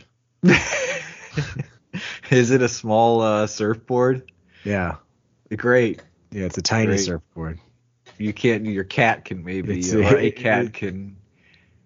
It's a baby surfboard. It's a it's a wakeboard is what it is. It's just you have to hold on to it in the front. You know. Uh, um, did you get did you get slimed? Oh yeah, yeah. But like afterward, I asked them, like, "Can you can you slime me?" And they're like, "I guess." I mean, you know, like when they go to the other room where all the press is like Mhm. asking them questions. So what's it like to win this surfboard? And you're like, I just want to get slimed. Will you guys slime me? I've not gotten slimed. I thought we were at the It- kids' choice. I'm sorry. I don't mean to be rude and to not answer your question, but I was told I was going to get slimed out there. Why? What did I? That's why did I even come here? Does that happen know? at the after party, or should I? Which anyway, uh, so they they the, here's what I don't understand. So Artie Lange's uh, off-screen sister lends them out about twenty five hundred dollars, maybe two thousand, right? That's because that's what he says. They buy a storefront or rent out a storefront space. But and he says we spent most of the money that my sister gave me to to get this space, and it's like a that's never gonna like this their sign costs a couple grand, you know, and B you guys could just do this out of your apartments, like why are, or your house? Why are you doing this? It's the same reason you have that that uh, the eBay store in Forty Year Old Virgin. It's the, You got to I don't know. I guess to look legit. It's just like, what are your overheads? To quote the the How much of the was the lease on this storefront alone? like, I just don't get it. I thought you guys were supposed to raise money, not spend money. Like, you just you just spent a big lump sum of money just to to get this place. So How about I don't get get a it. client before you have a building? yeah. Uh. So eventually, the, their first one is um. Gosh, what is their first client? It's um. It's not the Uh, little person because that that comes later. That's the next one. It's the oh, it's the live TV commercial. That's how they get free advertisement, and then the little person comes and the the bearded lady, Right. right?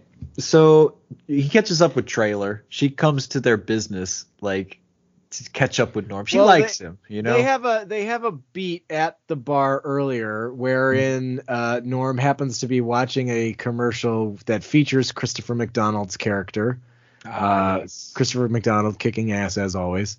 yes. Um, and I, I think it's just so funny the react because he's he you know Christopher McDonald is a a, a well-to-do uh, a businessman who treats himself with a certain amount of respect and and, and propriety, you know, and, or, or properness, and and and Norm Macdonald gleans from watching him in this interview, like you know what I love about him is he doesn't take crap from anybody. Like, uh, that is not the way that this character is coming off. He's coming off as a pompous douche, and you're like, ah, man, that guy doesn't take crap from anybody. How are you interpreting that? it, like take a drink. He said it. He did the take crap, don't take crap from anybody thing. It's just he's shoehorning that in there, uh, I guess wherever he can in this, and like, yeah, it's it's that clear like, well, the villain has to represent uh, what the what the hero wants to be at least at first, and he you know sees the dark side of it, but like it's so. Every, like everything, all the screenwriting moves in this, like structurally, are just so like obvious or just you know like, obviously this is not a movie that like, that's not the merits of this movie why would it be you know Right. so you know i guess you just have to not pay as close attention to that stuff but um he does like traylor when she catches up with him she says um i work over here at phillips motors and uh, my boss is a real asshole and you get to see that firsthand when you know David Koechner shows up outside and he says, uh, "Get your ass in here," you know. That that classic boss in movies. Get your ass back in here. Like like that language flies in the Another 90s. thing that oddly enough, I feel like uh, Spider-Man One kind of like puts a puts a stamp on. It's like, Yeah. excuse me, Miss Watson. that movie I feel like Spy- that Spider-Man 2002 and Spider-Man 2 exist in like the 90s or like 80s. do. They Yeah. do. Just somehow they were made much later. Yeah. I don't know. I but you get They it. shot everything except for the the swinging sequences, and they saved that for 2002. Yep, that's why Kirsten Dunst is the. She just looks a little bit older than Interview with a Vampire Agent. Like it's creepy, but like Yeah. like it, it's Like- fine. She'll age into it. It's fine. It's the 90s. Yeah, that too. Cool. Um. So uh, th- he does the dead, the dead whores, dead hookers. Like he's just this whore hooker thing that he's kind of just. uh It's funny. It's a funny word. Um. So basically, Artie's controlling all the uh, the trunks of all the cars while David Koechner shoots his live TV commercial, and Norm Macdonald intervenes. I guess before they they set up or as they were setting up, they didn't notice that he, he managed to get a fleet of of prostitutes, paid them off, so now they're spending money still, uh, and putting them in the trunks of these cars. So during the live ad, Norm can co- pop up and say, "There's a bunch of dead hookers in these trunks. Don't go to this place." And also come to dirty work. You know, free advertising, right? Mhm. Free except for the cost of the, the the hookers. Right. All right, settle down, prostitutes. Yeah, like so they've already wasted, and I know Artie says this. He's like, "Man, I thought we were trying to get money. Like we wasted money on this storefront here, all this money that my sister sent, and now we've got to get all these prostitutes." And uh, he's right. Like they're wasting a lot of money here. Uh, I don't get it, but um, it works. Like their advertising, it works uh, in all aspects except the romantic front traylor comes back to Norm and says, "Way to go! They had to shut down the dealership now because of your little stunt. What am I supposed to do for a job?" So he's like, "Yeah, that's not good, but good for business." Yeah, Yeah. yeah, oh well. Uh, ah, I guess I didn't really think that one out. I, I jumped to a few conclusions there. It's, um, so the, that's when the cue the little guy walks in, the little person who works at the uh, the circus, and um, I'm not sure what he does there. Just a little person, you know. so I he doesn't have to do anything. If you're Yeah, a little just- person in a circus, you got it made. You're king of the king of the circus. hanging out, man, getting drunk all day. I don't know, but uh, comes in and uh, he asks them to. There's this woman I work with who's always like messing with me. I want you to get back at her, and it's none other than Rebecca Romijn before she got stamos, as uh, Jack Black says in uh, Shallow Hal. Um, looking great, even with a beard. If you could look through it, look past it, and you do get to see her without it. She's a lovely I- woman. I, I would I would happily take that beard. I I for me, uh hashtag plump buns mystique in, uh, and the X Men movies. Um, give me mystique. But uh, anyway, she's in this. She does like just like a you know a little two minute scene. She's the bearded lady, and she's like speaking of drunks. Uh, she's like chain drinking. Uh, chain drinking. She's chugging wine uh, from the glass, and she's messing with the little guy uh, at the circus. And uh, they're like, "Don't worry, we can handle this." And like I said earlier, she wakes up, no beard, goes outside. He's spraying the sign and says, "No beard." No beard. like okay. And Gotta um, really really sell it. yep. I think the next one is it the next one the fish and the uh Yeah, the next one is the mobster's house. The you know the guy calls and complains. They're like they're having parties all the time. It's just it's a it's a mess. Like I don't want to live next to this house. And they're like, all right, well we'll make it tough to live in the house. And they're gonna spread fish all throughout the house. Uh, an act that we used uh, in uh, our web series, That's right. We sure did. These fishes trying to get trying to get our own father to leave his own apartment. I think Yeah. our usage was funnier, quite frankly.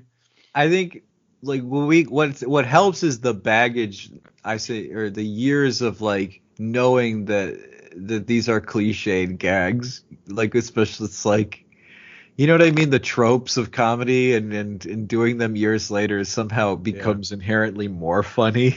Like Yeah. because we all we all understand that this is a dumb played out thing. So yeah Right. we I try to do that. We tried to do that on the show as much as we could you know that I think it- understanding I think it worked. I like that one. Yep.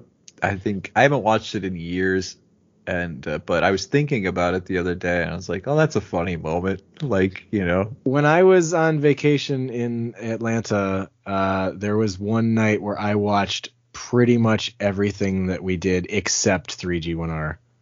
Oh really? I, I watched uh I, I watched another peek up Marilyn's dress. oh wow! I watched whatever Marilyn's dress shorts existed, whatever was on the Eek online YouTube Yeah. channel. I like watched all those old shorts. I don't know why. I was just like, I'm gonna I'm gonna indulge in me. like Sure. yeah, why not? and I don't know why I didn't watch 3G1R. I just wasn't ready yet. I like needed more time. Yeah, yeah. I spent spend so much time making stuff. I don't look back at the stuff really. Yeah. Yeah. It's just um so the the, the, the my favorite scene of this is the the big shootout that happens off screen while they're just you just see them just deadpan holding the the trout in their hands Artie and Norm and you just hear the most and and you have to thank these mobsters for being so descriptive shootout you know That Uh, feels very much like the like the Fred Wolf in the script. Yeah I mean, maybe it's Uh, more of a norm thing, but it does it just feels more like Fred Wolf the way that you're killing me with the chainsaw. Oh no, now I, he stole my chainsaw. And now he's using it on me. Is that a hand grenade? it's like it, it's so like whoever sound mixed it and edited it, it was uh performed it. It was all just top notch comedy. Like that's why we were one of the reasons we remember this movie. I think or go back to It. it's like little moments like this where it's like where are you gonna get moments like this? Where else are you gonna get this kind of shit? You know? Right. Yeah. Uh, so they walk out, blood everywhere, assumed, you know, it's PG 13. But the guy who hired him, he comes, he's like, guys, I didn't ask you to do this. He's like, yeah, can we get paid? And we don't address the murder ever again. they just go back to their storefront. Nope. it worked itself out. It's, They go back to the storefront and and and uh, they're getting like Don Rickles calls them and leaves them a like threatening message or something what like is, that. what Just is like that? don't need this at all. Uh-huh. Um, he smashed like he hits the answering machine a couple times, but like it doesn't even budge, and then like the phone rings and he hits the phone, and uh, Norm answers. He goes, "Ah, I can hear you fine. It must be uh uh your phone." which is like it's not imaginative, but that's classic like Norm. Like he gets away with just how he says it, you know. With not at all telling a joke. Just Yeah. take enough of a pause and the truth is a joke. Or, or I think it's the brazenness of his lying sometimes, you know, and uh, with that tonality, I don't know Yeah. to break it down. We don't need to, but I think It's like how he- many different ways can you lie in this situation? It's really the only way. I think it's uh your phone. like, Yeah. almost like butthead. You're right. Yeah, yeah. He is. He kind of does have kind of like a butthead thing from Beavis and Butthead thing going on. Yeah. Yeah, I could see that. Um, is the call? I think the call is from Travis Cole, right? And he's he's gonna trick them into destroying his his apartment building. At least we think it's his apartment building. He's got this little dog that he holds, which is, I guess, he sexually like molests all the time, according to Norm. I don't Uh, he's got his thumb up its butt, according to Norm, when he whispers to Artie later after their meeting. But Although I um, fucking hate people who walk around with little toy chihuahuas or little tiny dogs in their arms like that. I used to when I worked at Blockbuster, like there was the like two women who used to come in all the time and you could tell that they were just like you know like the type of rich white woman who's just got like platinum blonde hair and a white SUV and loves Yes. pink. yes. Like You ah mean- you mean the artist or or the uh, just the color? th- no the color. Oh yeah, yeah, yeah. Like yeah. wears like pink velvet tracksuits And, and, like, they- shit. they have a license plate holder that's like glittery and pink, and they like Oh, they God. they look like Miss Piggy usually. Yeah, If you- I know what you're talking about. I know who you're talking. It's like you know, like generally. certain cliches exist for a reason. Any woman with a white SUV who loves the color pink, you are all the time the Ugg same. boots. Yeah, yeah. I I, I've I never, get you, I've man. never met a cool woman who loved pink and and had a white SUV. It's always like, oh, you're such a fucking rich white snob. I, I get I get the type you're talking about for sure. But uh, they brought they brought in their toy. Yeah, they they'd come into the store with their fucking dogs, and I, I, I sometimes I'd be like, "You gotta take the dog out of here." And They'd be like, "Hey, really?" Be like, "Yeah, really. It's a fucking video store. I don't need your dog There's, pissing all uh, over." Jared's a Randall. Oh Jared's God, real yes. Randall. Oh, Uh, God. Blockbuster. I was a corporate Randall, no less. Like, not that I worked for corporate, but like I worked for a corporate video store, and was still Yeah. like, "Fuck this." I feel like now you walk into a Target or a Walmart or where everybody's a Randall, you know, it's it's just like like shitty attitude, like fuck you, I hate this, and it's fine, you know, I get it. Well, it's also it's just because like you walk into Target or Walmart and it's like all of the managers are like right up front. And like Yeah. everyone in the rest of the store is like unsupervised Fucking around, and yeah. like just don't give a shit. Like Yeah. I would went to care. Target I, I would love to work at one of those jobs like as my next job. Like if this job didn't work out, to just were- have like I'd love to work there for just like a month or two to experience working for a job and not giving a fuck. you can do that now, Jer. At your I I could. job. I don't want to though. you know, like Yeah. I would be I'm- sticking it to Walmart or Target if I'm like, I, I'm gonna take your money and not do shit. That's the American American way. Yeah. That's, It's my dream in life. and most people are living it right now, you know. Um lack of means or options. Yep. So um yeah, they they visit Christopher McDonald. He gives he kind of he tricks them into uh making a building condemnable because the people won't move out and he wants to make it a place for, you know, basically what Jared's talking about, the Karens, the uh, the Miss Piggies, the SUV drivers to uh, move in. Yeah, he says that drugs and and crime has run rampant in the building. Mm-hmm. So keep that in mind when uh, Mitch they they take the job, right? They accept the fifty thousand dollars. Man, I may I've got shit in my throat this whole fucking episode. Me too. It's not just you. It's Just I think shit I- happening. To be fair, COVID's spiking up again. Mm. Well, I think it's just becoming an old man myself, where I just have a lot of throat noises now that I have. Ah. Sorry about that, everybody. We know these are great noises, but um, they uh they accept the job, and so he meets up with uh old Traylor again, movie trailer, and uh he meets her mom. Like this is only like their second date, if you want to call it that. They just go for a grandma, walk I think. together, or whatever. Some old bitch. Mom, grandma, doesn't matter. no, I'm just kidding. They walk up to a building, and he like once again he thinks uh, she's a hooker. Are they a bunch of prostitutes? It makes no sense. Like he took he takes Christopher Don- McDonald's words for it, Yeah. and then sees like three women wearing like old lady sundresses. yeah. Like And follow the thinks- follow the grandmother inside because she's got a home business and assumes that that's one of the crime businesses and assumes that they're hookers. That's a gag. It's the worst like misconception or or, or miscommunication. It's just like That- like that to me is the worst aspect of this. Is like that's like you just like assume that oh those are hookers because he said that this building is full of crime and she must just not know about it, which You is so naive uh, and dumb. You got to take a leap for that. But there's another one earlier, not to make this episode fucking longer, but Chevy Chase's character, um, he, uh, you remember when he's talking about all of his bad bets earlier in the movie, and he mentions Mr. T, Yeah, and that's all he says when he he talks about bad bets. And Norm has to take the leap of logic for the joke's sake to say, "You mean to tell me that you bet on Mr. T and Rocky 3 against Rocky?" Like that's he didn't say that. You just had to fill in all of those blanks. All he said was he bet on Mr. T and lost. Why Like- and also why is that the most like ridiculous thing to believe when doesn't the first Rocky like he doesn't win that fight? Right, it's true. So He like it, like the, the franchise starts with him losing and you're like, "Wait a minute, you were ridiculous to think that he would lose?" Like, Well, yeah, well- that's how he started.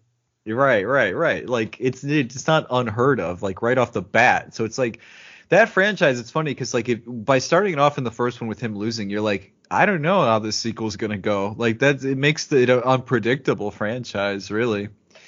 Um, but anyway, not to talk about Rocky. They fuck up the building in a montage.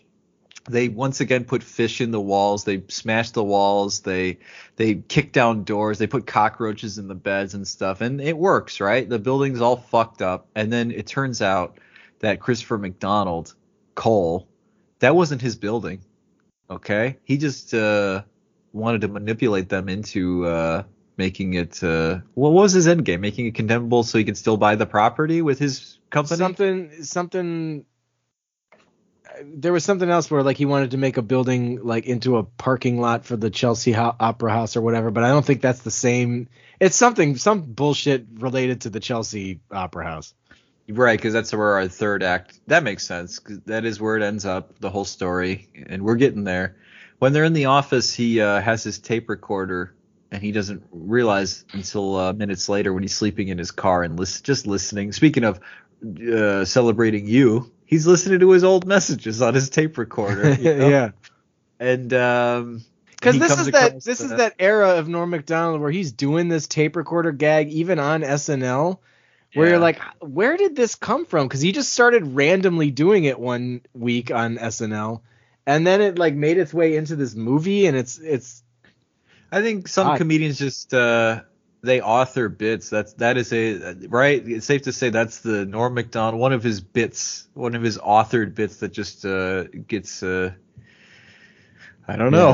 it's just note the, The- note to self bit. the ironic notes to self. Yeah, right. Mr. Subliminal, like it's, it's like that. Like it's Yeah. a bit like that, you know. But uh he he finds out that he was recording uh the uh, the confession that Christopher McDonald has in his office where he's like basically I screwed you guys. Good luck trying to prove it because you're never going to. Oh god, the dialogue in this scene. I know I told you I did, but I lied. it's just so like it's he lays everything out so um, bluntly that there's no way that any jury could argue it other than the fact that we're like well how do we even know that that's his voice you know i don't know how these tape recorded things are supposed to work anyway because again it's just like how do we know that this isn't just some guy who sounds like him it's like that liar liar like how do we know that this isn't Mrs. Right. Cole himself like how is an audio recording supposed to even prove anything That's a good point, and it's used in so many movies as like the the ironclad thing that you know gets them in the end. Uh, They even did it up to uh, like horrible bosses with the OnStar, like the guys on the phone, and they're like, "There's a confession with Kevin Spacey," and like the guys on on hold on the phone is like, "I heard everything, and I I heard But, it, guys." I Yeah, mean, at it's like- least at least that was heard live by somebody, you know, as opposed Yeah. to just like, oh, I have this recording that may or may not be anyone involved in this actual debate here. I now that you mentioned it, I think I wrote that as a, a gag in uh, Camp Soap. Uh, the play, my first one of my first plays, at least the first one I got published, um, and it's um, my character. I think had a tape of quote unquote candid audio of a conversation between like his char- my character and like Right. someone and I and I just doctor like the voices and like really pathetically. I love when that kind of shit backfires like in Yeah. uh like sh- shitty, you know, stuff like that attempts at uh outsmarting people. But um they the, the this all culminates in the big plan to take down Christopher McDonald. They have the audio to use against him, and also the truth came out uh, minutes ago with Artie Lange about uh, being brothers, and he doesn't initially take it very well because it's a movie and there has to be drama and conflict at this part of the movie. So they go their separate ways briefly. And so when they meet back up and they're outside of uh, Cole's place, and Artie's just like throwing himself into his front door to try and get their fifty thousand dollars that was promised to them. Norm shows up. He's like, "What are you doing?" It's like, "Nah, I got a good plan. I, I recorded the audio." And he's like, "We're gonna enlist these homeless people here. One of them is Jim Downey. The other one's Fred Wolf, the the writer of this movie."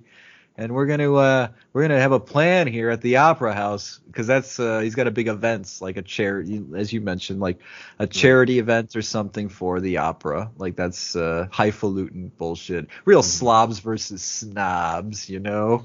Oh yeah. and uh, so that's where it all it, it ends here in the the third act. Everybody's in their tuxes the press is there. It's it's kind of like what like I like that hmm in its odd own weird little way it does kind of like like gel together at the end like because like the homeless people were used to get into the building we're using the homeless people again we're Hmm. using pops like in the hospital gown as a way of distracting the opera, There's- opera there's- singer yeah yeah Mhm. there's just different Yeah, let's. It- it let's feels like- over it feels a little me. um, you got the dad. He comes up and he's wearing. I love that he's wearing like a horned helmet, like an opera helmet. When he comes out, and he's like, he's just trying to bang the the quote unquote fat lady. The, the the the when the fat lady sings, you know that cliche. She's there and she's singing, and he's like, it ain't over till I climb that mountain. He keeps calling her like a mountain yeah and uh, the audience there uh, is is confused and startled. One guy is really into it. He thinks that it's all part of the show. Daring portrayal of Don Giovanni So great, love that bit. But like a you lot said, of this a lot of this third act does feel Seinfeldian in that just like the idea of, of just keep continuously referring to Don Giovanni like there's just something about that that feels like you know Grand Grandma Mema, Yeah. Grandma Mema never liked you. they were memas. Um, yeah, stuff like like the re- repetition and Yeah. stuff like verbal repetition. Um, uh, but yeah, I, I totally get what you're saying. It all gels and vibes really well. Chris Farley comes back and he has a a cage full of skunks. And I don't know. We didn't really have skunks earlier, did we? In the movie, No, this that's- isn't a callback. it's just kind of just like bringing Chris Farley into the scene to help you know in a in a way you know but it's it's we- one of the weaker uh, Right. ways that it gels but- components. We got the prostitutes from earlier from the cars. They're helping. Um, basically create like defend basically be like the Hells Angels for Norm, like his his army, like his his guards. And then um they have the brownies from the hallu- Right, hallucinogenic, yes, uh, yes. testing on Yeah, the so it guard does, yeah. the crew. It's so cool. Uh, you're right. Like it all comes together. Like everything that they you thought this was episodic and lame. Like we're at least we're gonna call back to it at the end of this movie. Uh, that is cool. Um, But so it yeah, also it's- is just like they scene. they have a limited bag of tricks too, you know. like Yeah. it kind of speaks to their abilities. We didn't talk about one other scene is when they go they do go to jail for sabotaging like the construction site and uh, there is a rape that happens and Norm verbally admonishes his rapist afterwards and it's for just their for the lack of respect. so mature like in such a like grown up and disappointed tone like that's the gag you know and like- that and that's the, like shades of of the norm that you get in the Bob Saget roast. This like almost Yeah. like older uh, guy talking, you know, like. A, a, an older gentleman talking down to a, a younger generation, but even though they're like the same age and It, it is a real fucking shame. I mean, for many reasons that he died, but like he didn't get to be. It is you. You made me realize he was always an old man, like Right, kind of an yeah. old, and he didn't get to be a fucking old man for very long uh, at Yeah. all. Very, it sucks. I got his his his biography uh, or his autobiography and and I didn't know he and- wrote one. Yeah, the whole thing is written like an old man. Like I'll let you borrow it. It's like it's it sounds like the voice of an old man who's like These- reflecting these on the, the on halcyon days of his youth. Yes, the salad day. I bet he uses the term salad days in his I- book. at some maybe I only read it once. I don't remember. Yeah, I totally can see him writing like a I don't even know because I don't know enough writers of his that ilk, but like the Andy Griffith type of let's go to the Yeah. fishing hole kind of fucking yeah. Is this a story about like walking this blind man around his Canadian country town? Like Ah, that's cool. He is like, and that is I think that is the Canadian about him, uh, uh, Canadianness of him that really uh, comes Yeah. through. Like the heart of going to the heart of Manitoba, where in the wilderness, and you Yeah. know, helping uh, your your common man. Um, but um, this is quite a scene. It's all all this kind of gels. Like I said, this you know we keep saying it, but um, he confronts Cole up in his uh, opera box while the press is like having a field day, get, capturing all this madness. And uh, of course, the classic villain move is they take the tape out, they mess with it, and then they throw the tape, you know, throws the tape recorder away. Like, haha, try, good luck proving it. And it hits a reporter down below. I love that. he goes, "Ow, son of a bitch, bastard." I'm not no joke at all. I do will if I stub my toe or sometimes and it's like one of those like where it hurts for just a second and it's more like the noise that you're reacting to. I will ow son of a bitch, bastard. you I still, still say do. I-. It's so funny. Every time I see that it makes me laugh. That's it's yeah. That's uh. I want to be came up with that, but just because we're wrapping up, I want to go back to the one Chevy Chase thing that does still make me laugh. Is like there's you know a point where they go back to the hospital and they're like, hey, you know, pops, we almost have your money or we may have your money. I don't know. We're just kind of coming back to update you that there is no update. Mhm. And uh, they ask him if he can. They can. It's like, hey, do you think if we get got some of the money now, we can pay you in installments? And as Artie Lange is talking, like he's got this look and he's like this subtle nod where he's like, as if you think he's gonna be like, yeah, that'd be great, and he's just like, huh, yeah, no, like it's just, Yeah, just yeah. the way that he's like, no, that always, is always classic laugh. Not even Chevy. doing it justice. No, it, it classic the timing and the yeah. Um, I would say also the one for me that like where I said classic Chevy while sitting in my couch was um where they're talking about his dad and they're like uh he like he for, he pretends that they he forgot who they're talking about even though they were just talking about him. It's like who? Oh, your dad? like do you remember? I Yeah, yeah. you know what I'm talking about. Like that's sort of like playful ignorance that he Yeah. does. Yeah, that Like he immediately immediately forgot about what they were talking yeah, exactly. That was like classic Chevy, you know. Um, Mhm.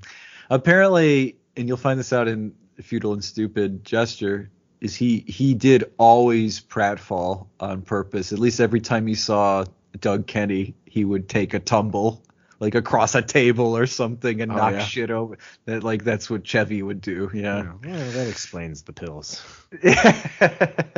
Seriously, Well, I mean, he was like, famous for doing that on SNL. I didn't know that was something he Right, did like, like- all the time. at parties just like as a, a trick like i'm gonna like hilariously trip over this table like yeah um I mean, he, you And- know, it's yeah it's dropping a cake in someone's face, you know, on his Yeah. talk show. Like that works.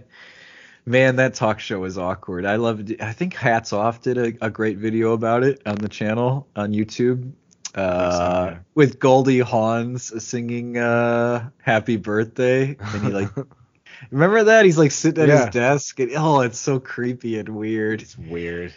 Um, but anyway, uh, yeah, we're at the end here. He confronts him, he, but they have a backup copy. He's like, play it on the PA, and then it is like they capitalize on the playing the uh the the awkward notes that no one's supposed to hear on the tape recorder. It's like get uh wart cream for your giant ass wart. It's like no, not that section. Play the Even- section where we caught him. Yeah, even though he does that like exact gag, like it's they double down on that gag, you know. Yes, I don't I don't do. care for that. I don't either. Like it's it's when they do the ass wart cream where I was like one too many because they Yeah. I think they just did one like yeah, they just did one where he's like trying to find. The, yeah, like you gotta you can't do both. no. And then uh like Cole gets arrested. Um he tells he does cut a check for for them, but as he's t- getting taken out in cuffs, he tries to tell his like main accountant or like his main number 2 who is tripping on brownies and is covered in hives and thinks that he's a hot babe like model getting taken away in cuffs and says want to have sex. He says put a stop payment on that $50,000 check. And so he imagines him as a chick saying let's do it. He's like, "Oh, absolutely." So he, you know, So you nice know that doesn't uh, happen. Yes, it's it's a, and it, it- like it's a really quick ending. It's a voiceover, you know, it's bookended, and a really dark final joke about how that we did save the dad. I lived, we lived happily ever after with, tra- uh, you know, I ended up with Traylor, and uh, oh, remember that doctor? Even though we paid him off and he was able to pay his bookies, he still died. They still Anyway. killed him anyway. yeah, like. Anyway, bye. that was How many like movies end like that? I like it. that one works for me. That's like nihilistic, like uh shit, you know? Like uh, but yeah, it's super dark and yeah, it's norm, you know, there's the norminess of it does come through uh And I quite to a bit in this movie. yeah, we're wrapping up here, but I do want to say that because we get one final beat with Chris Farley at the end of the movie where he gets a Mm. new nose and you know drives off with the Saigon whore who bit it off in the first place, who then bites it off. You bit my new nose off, which is funny enough. But I I feel like there's something about watching him in this movie where I've you know in the past I have questioned like if Chris Farley had lived, would he have done any good? You know, like where would Chris Farley's career have gone? You know, and I, I part of that is because like the last I I've, I really have never seen Almost Heroes, so I don't know how his character is in that. But Beverly Hills Ninja is kind of like you know, and Black Sheep and Tommy Boy are essentially like you know fat doofus.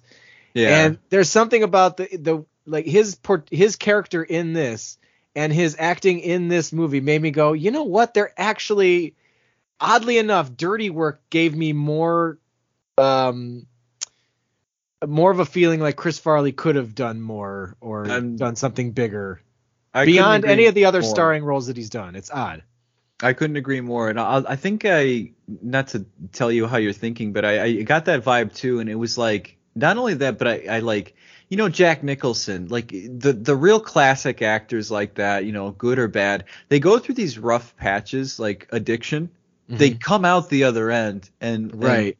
They have that's just a period of their career in their storied and and now complicated and very interesting career. Right. And it, we were deprived of that from Chris Farley. This was like we caught him at the him in the middle of his darkest period. Mhm. And and I and what you're saying is he has an edginess about him in this movie, a look that I never to agree with you. It's it's the chops, it's the sweatiness, it's sort of how he's dressed, it's his hairstyle, it's sort of how he's playing it, but also his character's back, the implication of the danger of his character.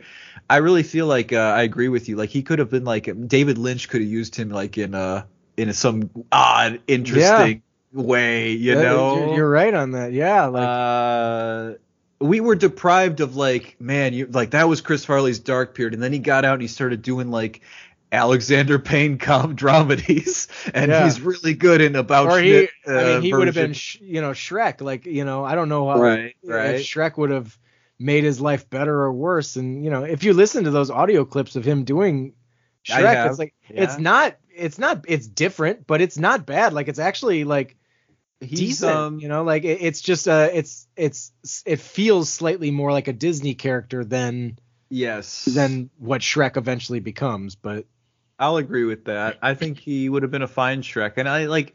I all I can say is I, I can't say where he would have wound up today, but I will say Alexander Payne com- dramedy Yeah, would have yeah. been great for any comedian from like SNL who's like aging and like doesn't know what the fuck to do. It's like Yeah. do a you got to do a great character study dramedy that's Yo, interesting. is rich. A is A Payne got it? Does he got anything for you? Like go see.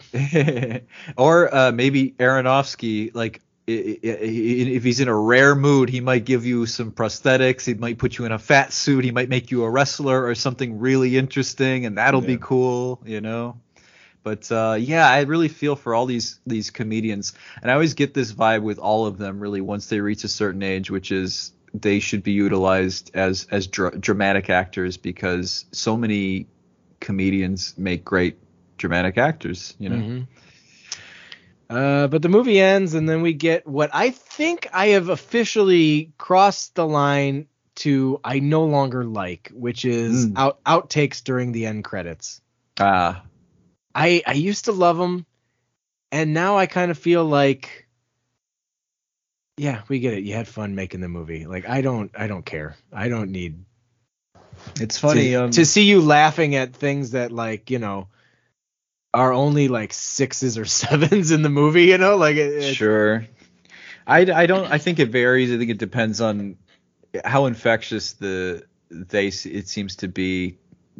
I don't know. Sometimes it's it's contagious. Like um for this one, I was kind of um I laughed a couple times during at their laughter in the outtakes. I do remember that.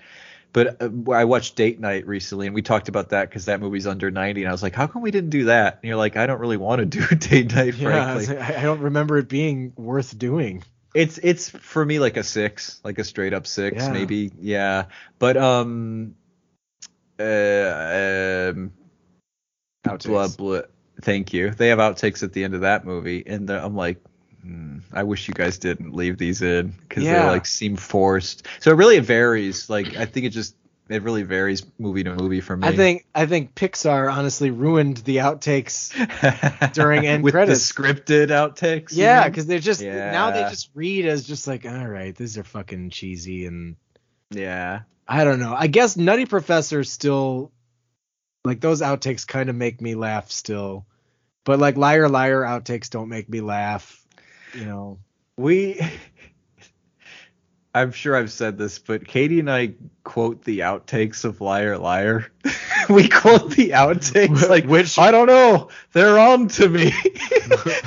like shit like I don't know why cuz we're just weird, but like we like the outtakes of Liar Liar are drilled into our brain. No, I, I and I like- agree with you. we saw the movie so much, and those outtakes are. I can't so, even like, tell if they're good anymore. outtakes." I know, like they're so ceremonious and like like this guy is on fire. Like he's so Yeah. fucking funny, you know. I really don't think they are that good. Like honestly, if you watch them, it's a lot of like. Goose. Yeah, I know, I know that. yeah, I know. you know. Anyway, Prenuptial agreements, and then he does the serious face, and then everybody laughs. Oh, I, I know. For this, you'll ter- pay a terrible price with the water thing. It's like, why are you doing I- this? I and honestly, like I, we may have even mentioned this way back when we did the Liar Liar episode. I do feel like the Tom Shadyac outtakes in all of his movies are sweetened to sound like way more people are actually laughing at what's going on.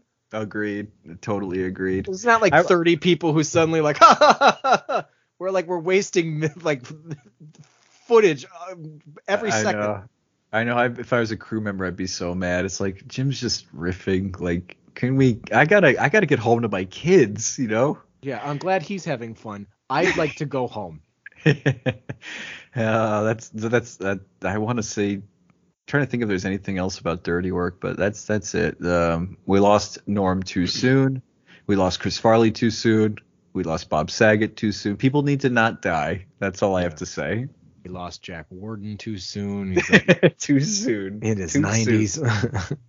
Too soon, Jer. Oh, poor Jack. Uh, yeah, that's Dirty Work from 1998. Um, and that is it for us this week. I also have nothing else to say about Dirty Work. Little slight slight cult classic. That's all I can say. Check it out. Um. Uh. Yeah, we will be back next week with another new episode in our final wind down before what- the this- end. I was looking at our our thing. Is this nine? And then t- next week is eight, and then seven, six, five, four, three, two, one. I think this is this is either nine or eight itself. Uh, this is crazy. right. Yeah. Like This is insane. okay, one, two, three, four, five, six, seven, eight more episodes plus Oh my goodness. the Christmas bonus. So nine technically. Um, but that's it. Wow. We're, we're we're less than ten away. It's gonna be sad. It's gonna be a relief, but also at the same time, I'm not too sad because you you can't get rid of us. You know, No. we're always we're gonna be around. You know. No, no. So- We don't we don't go away. We just move. Yeah, yeah. just shift over. Um, right. But hey, until then, uh, I'm Jeremy Eden, I'm Dan Eden. and that's a wrap.